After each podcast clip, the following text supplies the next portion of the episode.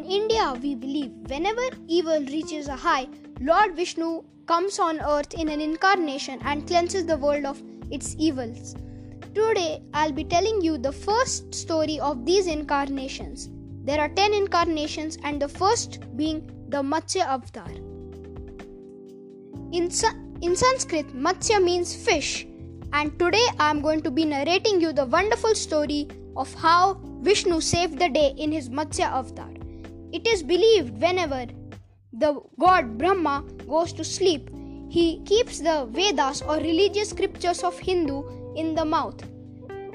Once, when he was sleeping, the Vedas were in his mouth as usual. He yawned and the Vedas floated out of his mouth. Suddenly, a wicked demon called Hayagriva had seen the Vedas come out of his mouth.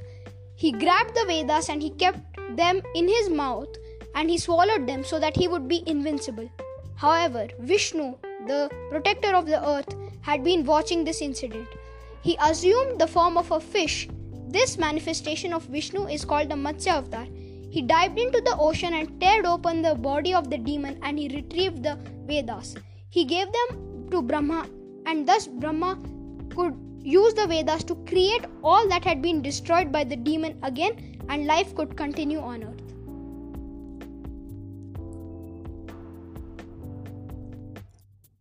Are you interested in listening to the second story of the second incarnation of Lord Vishnu? If you are, stay tuned to my channel for the second podcast. Thank you very much for listening to my podcast. I hope you enjoyed it.